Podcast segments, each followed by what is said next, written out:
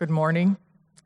This morning's reading is coming out of the book of Colossians, chapter 4, verses 2 to 18. If you are using the blue Pew Bibles nearby to you, it is page 985. Again, it is the book of Colossians, chapter 4, verses 2 through 18. Continue steadfastly in prayer, being watchful in it with thanksgiving. At the same time, pray also for us, that God may open to us a door for the world to declare the mystery of Christ, on account of which I am in prison, that I may make it clear which is how I ought to speak. Walk in wisdom towards outsiders, making the best use of the time. Let your speech always be gracious, seasoned with salt, so that you may know how you ought to answer each person Tychicus will tell you all about my activities. He is a beloved brother and faithful minister and fellow servant in the Lord. I have sent him to you for this very purpose, that you may know how we are and that he may encourage your hearts, and with him Onesimus, our faithful and beloved brother, who is one of you. They will tell you of everything that has taken place here. Aristarchus, my fellow prisoner, greets you, and Mark, the cousin of Barnabas, concerning whom you have received instructions. If he comes to you, welcome him. And Jesus, who is called Justus. These are the only men of the circumcision among my fellow workers for the kingdom of God, and they have been a comfort to me. Epaphras, who is one of you, a servant of Christ Jesus, greets you, always struggling on your behalf in his prayers, that you may stand mature and fully assured in all the will of God. For I bear him witness that he has worked hard for you and for those in Laodicea and in Hierapolis. Luke, the beloved physician, greets you, as does Demas. Give my greetings to the brothers at Laodicea and to Nympha and the church in her house. And when this letter has been read among you, have it also read in the church of the Laodiceans, and see that you also read the letter from Laodicea, and say to Archippus, See that you fulfill the ministry that you have received in the Lord. I, Paul, write this greeting with my own hand. Remember my chains. Grace be with you. This is the word of the Lord. Please be seated.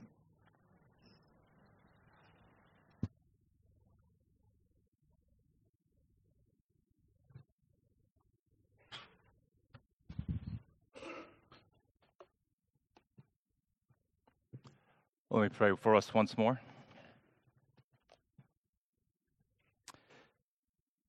Father, we thank you for your word as it was just read to us. We pray now for your spirit to come and minister to each and every one of us through your word, through his power, opening up our hearts to receive by faith your truth. We pray this in Jesus' name. Amen. Well, this morning we've come to the close of our sermon series through the book of Colossians. We have been calling this series Gospel Prime because whatever is considered prime is of first importance. It's preeminent, it takes first place. And that's really been the emphasis here in the letter to the Colossians. It's been about the gospel namely the person and work of Christ Jesus, and how the gospel is of prime importance. And that preeminence we assign to Christ should be made manifest in the life and priorities of every church. In other words, that it, it should, be, it should be so clear through um, our words and our life together, it should be so clear to those outside the church that the gospel is as precious and as valuable to us as the air we breathe. That without the gospel, we would be dead, we would be without hope. Now, as I said before, the gospel preached, the gospel lived out in all of its truth, beauty, and goodness ought to be really the honey and glue of the church. It should be what we depend on to attract people to come to our church. And it's also what we should depend on to bind people together in community here in this church. I think we're too prone to rely these days on just natural affinities and special interests in order to be our honey and glue. In their book, The Compelling Community, Jamie Dunlop and Mark Dever make the case that the attractional church paradigm fails to recognize and to release the power of the gospel in a church's life together. While not denying the truths of the gospel, attractional churches minimize the power of the gospel to attract and to unite a disparate people into one body. Maybe you've never heard of that term before, the attractional church, but I think you're probably familiar with the attractional mindset. It's, it's in churches that have this mindset. It's, it's where the gospel, it's not so clear if it's prime. The, the gospel's still there, it's still considered important, but for one church, partisan politics is prime while for another, a, a, particular program or curriculum is prime, and for another, a upper class, middle class, family centric lifestyle is prime. And for another church, it's this or that theological distinctive or social agenda that's prime. Whatever the case, it means that this or that church is relying not just on the gospel, but on the gospel plus this or that emphasis in order to attract people and bind people like honey and glue.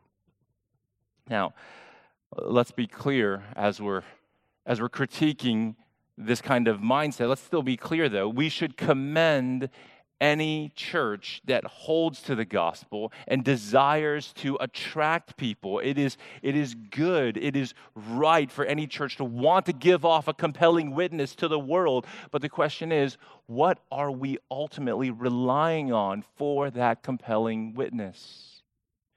We've got to be careful not to adopt the mindset that minimizes the power of the gospel to attract and bind people like honey and glue. Because I'm all for attractive churches. I want HCC to be an attractive church, but not because of, of any improvement or extension to our building, not because of any particular program or event we offer, not because of any natural affinity or, or special interest that we share. I'm only interested in gospel attraction, where our preaching and the lives of our people are distinctly shaped by the gospel, where the gospel is saturated within our life together. That's what Paul's letter to the Colossians really has been all about. He spent the first two chapters laying out the gospel, the last two chapters now applying the gospel, threading it between all of the relationships that you would typically find within a church. So, all the relationships between Jew and Gentile, slave and free, husband and wife, parent and child, all these relationships are transformed and tied together by the gospel.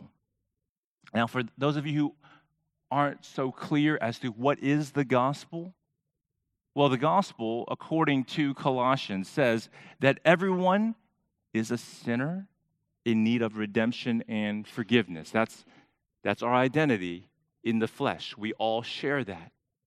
But through his blood shed on the cross, Jesus made peace and reconciliation between God and man. He triumphed over sin, death, and the devil at the cross putting them to shame. And now, by grace, through faith, sinners are transformed and sinners are given a new identity hidden in Christ. By grace through faith, we are delivered from the domain of darkness and we are transferred into the kingdom of the beloved Son. That, according to Colossians, is the gospel. That's the gospel Paul has been making prime throughout the letter. And now he concludes his letter by exhorting the church to maintain a very clear and compelling gospel witness to the outside world. He wants churches, he wants the church of Colossae to be attractive, but to be attractive in the right way, the gospel way.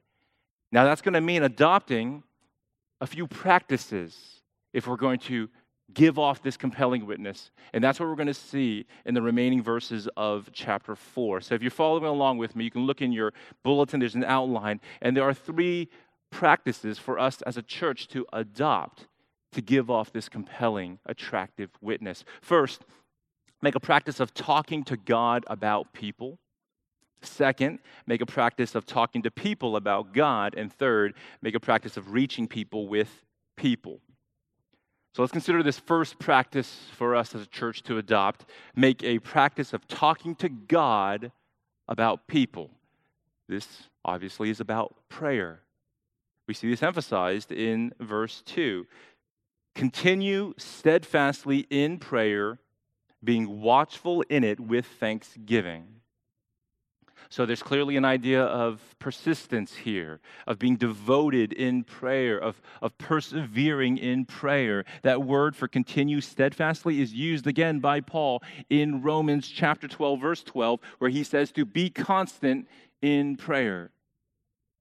Now, Interesting, interestingly enough, he actually uses that same word again a few verses later in Romans chapter 13, verse 6, when he describes how governing authorities are constant and steadfast in attending to the collection of taxes. So, just as they say, there are only, only two constants in life death and taxes. Well, for the Christians, we would add prayer to that list. Prayer should be a constant in the Christian life. And that's the example that was set for us by the early church. In Acts chapter 1, verse 14, we read that the first Christians were with one accord devoting themselves to prayer. That word for devoting, that's the same Greek word as found here. With one accord, they continued steadfastly in prayer. Now, I know that sounds beautiful, sounds inspiring, but really, what does it actually look like? Uh, how constant is constant? Uh, how steadfast should our steadfast prayers be? Are we talking about every hour? F- five times a day, like, like in some religions? Uh, every time we sit down for, for a meal? At, at least once in the morning? Or, or, maybe once before you go to sleep at night? We, we want to know what the expectation is in, in measurable, quantifiable terms. But you see, when Paul exhorts us to continual, ceaseless prayer, he's focusing not so much on a constant speaking of words, but on a consistent posture of heart. It's about a continual, ceaseless posture of prayer in the presence of God there's this book called The Practice of the Presence of God. It's a collection of teachings by a 17th century monk known as Brother Lawrence. He lived in a French monastery where he served in the kitchen as a simple cook. But it's because of his exemplary devotional and prayer life, travelers would, would come from afar seeking out Brother Lawrence's counsel. Now, the main idea of the book is really about developing a discipline of living constantly and consciously in the presence of God. Brother Lawrence would say that if you want to do that, if you want to practice the presence of God, then you've got to erase those unhelpful ways in which we so neatly divide up our schedule. Our days are just too fragmented between work life and, and, and, and then there's work time, and then there's personal time and family time, and then we set aside prayer time, which is usually just a fraction of the whole, if at all. But Brother Lawrence's secret was very simple. He treated his day as an integrated whole lived out in a posture of prayer. He writes this quote, The time of business does not differ with me from the time of prayer. And in the noise and clatter of my kitchen, while several persons are at the same time calling for different things, I possess God in as great tranquility as if I were on my knees. End quote. One observer in the book noted how Brother Lawrence believed, quote, it was a serious mistake to think of our prayer time as being different from any other. Our actions should unite us with God when we are involved in our daily activities, just as our prayers unite us with Him in our quiet devotions. When he, Brother Lawrence, wasn't in prayer, he felt practically the same way. End quote.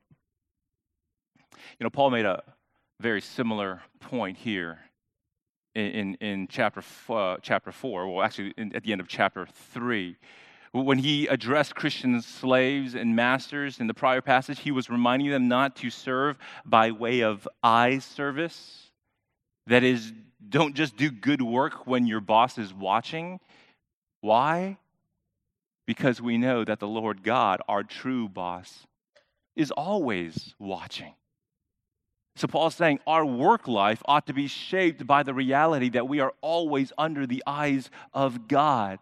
Well, friends, the same goes for our prayer life. Being continually steadfast in prayer doesn't mean constantly mumbling prayers under your breath, but it does mean a consistent posture of the heart where you're constantly and consciously living in the presence of God. Now, look back at verse 2. We're told to continue steadfastly in prayer, being watchful in it with thanksgiving. So we're to be praying steadfastly. We just saw that. And now here, watchfully. This idea of being watchful in prayer is to be alert, to be vigilant, to, to always be ready to, to spring into prayer. Paul says something similar in Ephesians 6 when he's describing the Christian spiritual armor. He says the two offensive weapons that you can depend on when you're engaging in spiritual warfare is first the sword of the Spirit, which is the Word of God, and second, it's prayer. He says to pray at all times in the Spirit with all prayer and supplication. To that end, keep alert there's the word. Keep alert with all perseverance, making supplication for all the saints. Keep alert. Be watchful. Anytime you feel the slightest urge to pray, give in to it. Don't resist. Martyn Lloyd-Jones counsels us to, quote, always respond to every impulse to pray, always obey such an impulse, end quote. Why? Because you know that urge is coming from the Spirit. It'll never come from Satan. Satan will never urge you to pray to the Lord, but the Spirit will. The Spirit wants you praying. So, no matter what you're doing, no matter how inconvenient it is, never, ever resist the impulse to pray. And of course, you know, if you're driving, you're on the freeway, of course, you can pray with your eyes open. You can, you can do it, you know, quickly and quietly in your heart. But seriously, this is a practical advice. Never resist the impulse to pray. So we're to continue in prayer steadfastly, watchfully, and third, thankfully. Being watchful in it with thanksgiving. I think the key here is to be mindful to include within your prayer life a remembrance of answered prayers. I think we're so quick to bring to God every time we get on our knees, we're bringing to Him new supplications. But at the same time, we're so quick to forget how He has already mercifully answered so many of our requests. So make a practice not just of supplicating God, but of thanking Him for His faithfulness in your prayer life. Now, so far in verse 2, we've seen the command for prayer. Now let's go to verse 3, and we're going to see the content of that prayer. What are we to be praying for? Well, Paul tells us something specific. He says to pray for opportunities in gospel proclamation. Look at verse 3. At the same time, pray also for us, that God may open to us a door for the word to declare the mystery of Christ, on account of which I am in prison so he's asking for the Colossian believers to be steadfast in praying for him, specifically praying for opportunities to share the gospel, or as he puts it, to declare the mystery of Christ. That's language he already used back in chapters 1 and 2. And we saw there how it was referring specifically to the inclusion of the Gentiles into the redeemed people of God. It was always a part of God's plan to include the Gentiles from the beginning, but as to how that was going to happen, how it was going to play out, was a mystery in the Old Testament. But now, post the cross, post resurrection, the hope of glory is a hope available for Jew and Gentile through a common faith in the Lord Jesus. Now, this idea of God opening up a door for the gospel is used by Paul elsewhere in the New Testament. And based on how he uses it here and in other places, this picture of God opening a door is not just about opportunities to evangelize, but it's also, it's also about effectiveness, fruitfulness in that evangelism.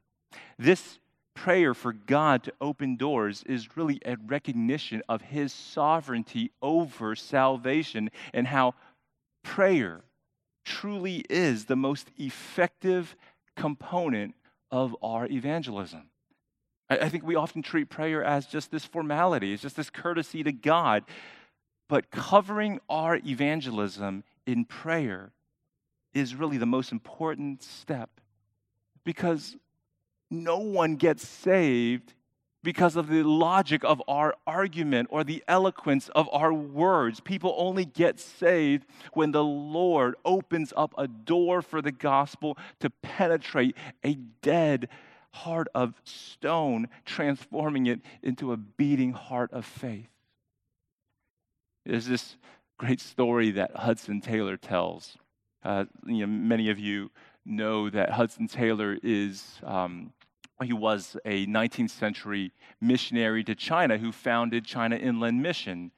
And he tells this story about a he tells a story about a, a mission station uh, that was particularly blessed in its effectiveness for the gospel, far above others. And, and there wasn't really a discernible explanation for why this station was so fruitful, since other stations and other missionaries were equally devoted, equally capable. Well, there was this time when Taylor was um, touring and, and, and traveling and speaking through England. And after a particular meeting, a man approached him asking him about that mission station. And he was asking very personal questions, asking about the welfare of, of the missionary that was stationed there. And it turned out it was the man's former college roommate. And so this college roommate um, tells Hudson Taylor that for years he has been committing himself to praying for his missionary friend and his gospel work every single day. Hudson Taylor said, Then I knew the answer. Then he knew where the effectiveness for that mission station came from. It came from continual, steadfast, watchful prayer from the saints. So, church, let's make that practice. Let's make that practice of talking to God about people praying steadfastly for more opportunities to share the gospel and for more courage to step through those doors when God does open them. That's going to be one of our big emphases in our upcoming New Year's Day prayer services. Uh, if you, you, you read in your bulletin later, uh, we're going to be putting on two identical bilingual prayer services on New Year's Day one early morning, one late afternoon. Uh, and we're going to be praying for many things, but one thing we're going to be praying for is for more opportunities, praying for our gospel witness and outreach, praying for God to open up doors. And so we hope that all of you can, can join us on that day as we do pray for God to open up a door for the gospel among the people in our lives and in, in our, our larger community. So, prayer. Talking to God about people, that's going to be, that, that is one of the practices for us to prioritize as a church. Well, it goes hand in hand with the next one, with talking to people about God. That's the second practice to adopt, talking to people about God. This obviously has to do with evangelism itself.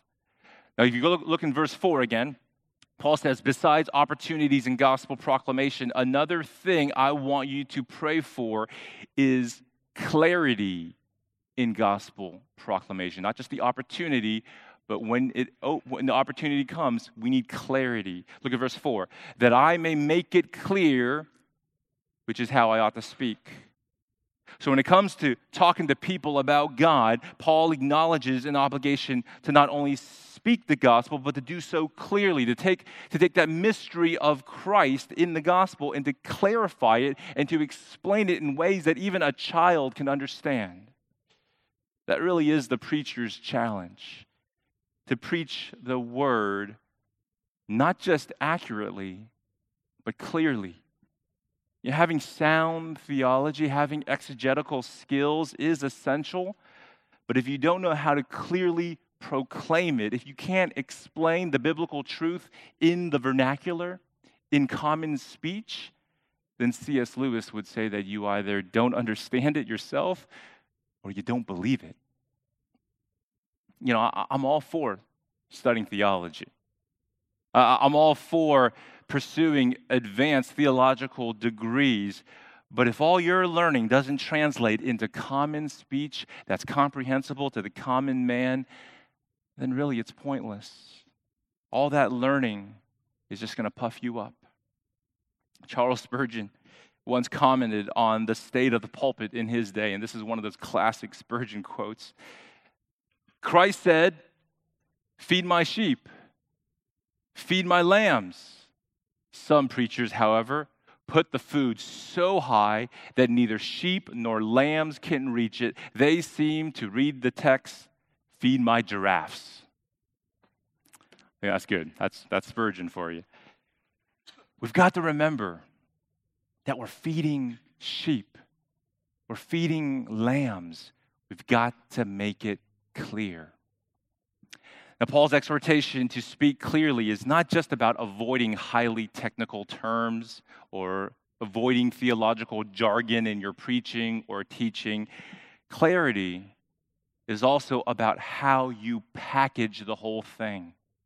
If a sermon doesn't have a clear, overriding idea, if the preacher doesn't really even know where, what, what he, where he's going or what he's doing with it, then no one is edified. As they say, a mist in the pulpit is a fog in the pew. Our job is to preach laser sermons with a definite point and, and not floodlight sermons that, that shine a lot of light everywhere, but can't cut to the heart like a laser can. And you know, it's not just it's not just preachers and, and Sunday school teachers that need this kind of clarity. Every Christian who opens up his or her mouth to explain the Word of God or to proclaim the gospel needs to know how to make it clear. And so you might know the gospel personally, but do you know how to share it? And when you share it, does it come across like a floodlight, shining light everywhere but landing nowhere? Or is your sh- sharing of the gospel like a laser that God can use to cut people to the heart and, and, to, and to make an open door for the word? Now, if you need help in that, you need help in clarity and being able to share the gospel like a laser, well, then I'm going to point you to Minister Henry and to Allison Wu, who is our deaconess over English Outreach, because they're ready to resource you. That, that, that's one of their responsibilities is to resource you and to equip you. And they're going to also put on occasionally, they have something, some things planned for the spring uh, to train you, to provide some training seminars to equip you to share the gospel with greater conviction and clarity. That's one of our values as a church is we want to equip, we want to train you to be able to speak God's word, to share God's gospel with conviction and clarity. So we talk to people about God. As we talk to people about God, we need to speak with clarity. Look here in verse 5. We also need to walk in wisdom. Verse 5 Walk in wisdom toward outsiders, making the best use of the time. This is all about being wise with your words and actions, with your judgment and decisions, being careful to guard your gospel witness. Don't let your speech, don't let your conduct become a stumbling block for those outside of the kingdom of Christ. That's what it's saying. We've got to be wise with the way that we carry ourselves, with the way that we conduct ourselves in the public square, in our workplace, in our campus, in our commute as we're driving on the freeway. It's true that the gospel frees us from excessive concern over our reputation, over how people view us. I mean, once we're secure in our identity in Christ, we are truly liberated from the fear of man. Praise God. That is a blessing of the gospel. But that doesn't mean that we should just simply ignore our reputation or to care less about how people view us. No, we still have to be wise in maintaining a respectable reputation because even though we're no longer representing ourselves, we are representing Christ and his gospel. Outsiders will look at your life, they will look at your doctrine to determine whether there is a compelling reason to follow you in following Christ. And that's why you've got to be in gospel community where you have brothers and sisters in Christ who are bold enough and loving enough to kindly admonish you with the word when you're not walking wisely. It's out of concern for your witness and for the name of Christ that you bear. So if you don't have anyone in your life able to do that for you, to kindly admonish you to walk in wisdom, then it probably means that you are too detached from gospel community and you need to dig deeper. You need to, to dig deeper into community. Paul um, is encouraging us to live out our lives, not in isolation, but in community. So I encourage you, if you don't have those relationships, seek it out. Maybe in a community group or family group in our church, finding an accountability partner, someone who is able to, to sharpen you and to encourage you to walk in wisdom. Paul goes on to tell us to walk in wisdom towards outsiders, making the best use of the time. Literally, he says, to buy up the time, or as some translations say, to redeem the time. It means to make the most out of your time, to make the best use of it. For what? Well, for evangelism, for reaching outsiders. So you've got to ask yourself, how are you using your time? I, know everyone's busy, but no one has the excuse of not having enough time for evangelism. No one has ever had enough time for that. And, and, and don't try to argue that you're in a busy season of life right now and you just need to focus on your work or your studies because there's never going to be a convenient time for sharing the gospel. Paul says we've got to be ready in season or out, whether it's convenient or not, to preach the gospel, to preach the word. I love hearing stories from you all about how some of you are making the best use of the ordinary, mundane time in your day to look for open doors to reach those who are outside of Christ. How some of you are making the best use of those brief minutes during drop off or pickup time at your kids' school to just to get to know some of the other parents or you're making the best use of your lunch breaks, spending time with unbelieving colleagues, or you're making the best use of those regular routines and errands in your day, purposely frequenting the same local stores and coffee shops, trying to build friendships with the workers and, and with other patrons. And friends, if you haven't made that kind of a practice in your life, well, then there's really no better time to start than now to redeem your time, to make the best use of it. Now, in verse 6, Paul addresses the manner in which we speak to people about God. Look at verse 6 Let your speech always be gracious, seasoned with salt, so that you may know how you ought to answer each person. Gracious speech really is referring to attractive speech, compelling speech. That's what it means to have your speech seasoned with salt. Uh, I realize for, for younger generations, uh, for your speech to be salty has like a completely different connotation now. I, I, it's more about saying something rude or, or biting. I, I think that's why it's important for us to recover the biblical form, the biblical idea of salty speech. Salt in ancient times uh, served as a preservative against rot and corruption. And it added flavor and taste to meals that were typically bland. So, words that are salty, words that are seasoned with salt, according to the Bible, are words that draw people, attract people, words that won't corrupt or rot, but rather words that build up and feed other people.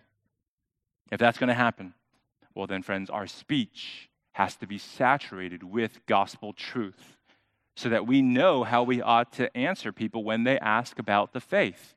Peter, Peter the apostle Peter says something very similar in his first epistle.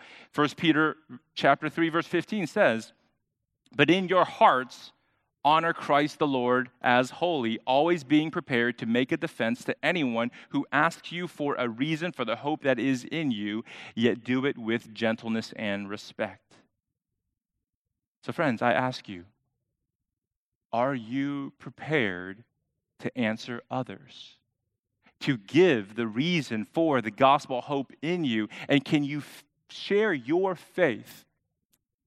Can you share it graciously, winsomely, with salt, with gentleness, with respect? If you're not sure if you can do that, if you don't know how to equip yourself to do that, well, then I, I, recommend a resource that we've been talking a lot about. It's called Christianity Explained. It's a workbook not so much a workbook that you are to walk through with a non believer. It's really a workbook for you, for you to read yourself and to internalize. And it's going to equip you on how you can read through the Gospel of Mark with someone else. And at the same time, as you're, as you're naturally reading through it, you can be able to highlight basic truths of the gospel as you're going through the book. And so, if you're interested, uh, you can go to our bookstall after the service in the fellowship hall, and there are some copies there that you can obtain. And just equip yourself over the holiday break and really make a goal for next year to utilize that resource and sharing the gospel with someone in your life. So, we've been talking about how to become a, a compelling, attractive church in the right way, the gospel way.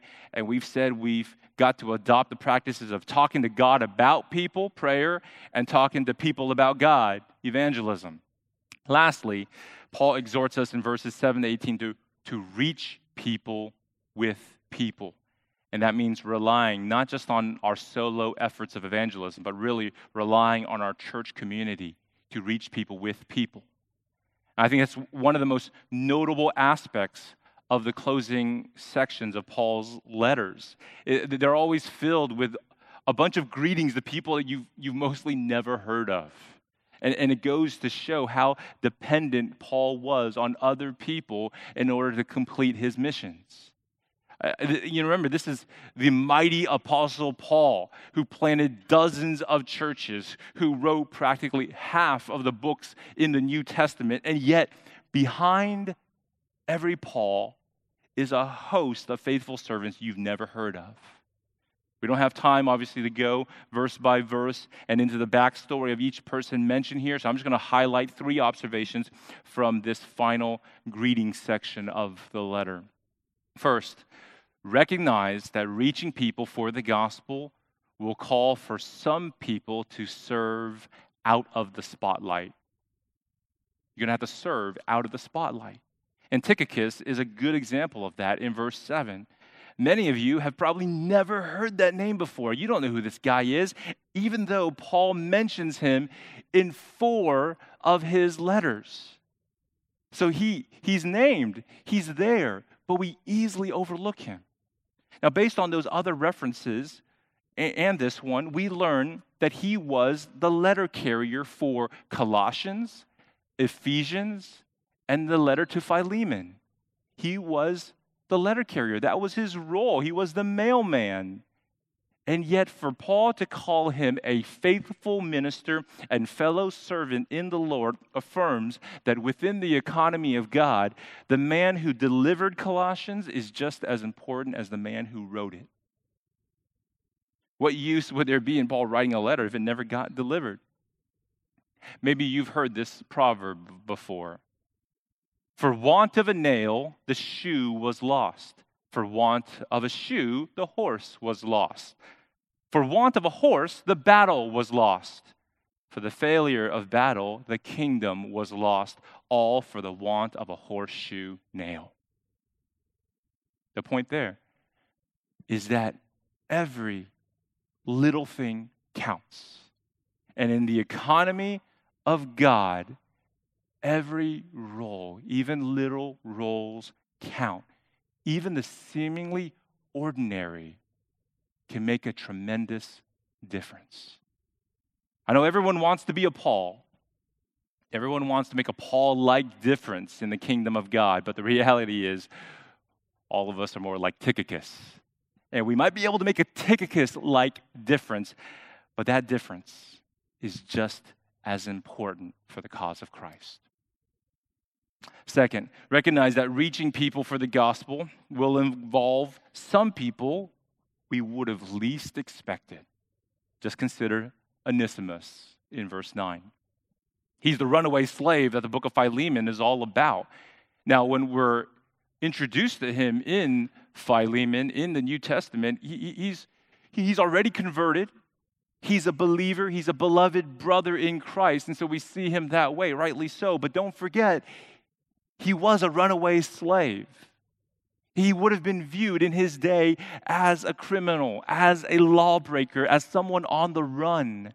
No one would have expected a guy like Onesimus that he could be useful for the cause of Christ.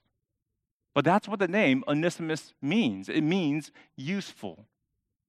And Paul now sees, because of Onesimus coming to faith in Christ, having his identity hidden in Christ, now Paul sees his true use.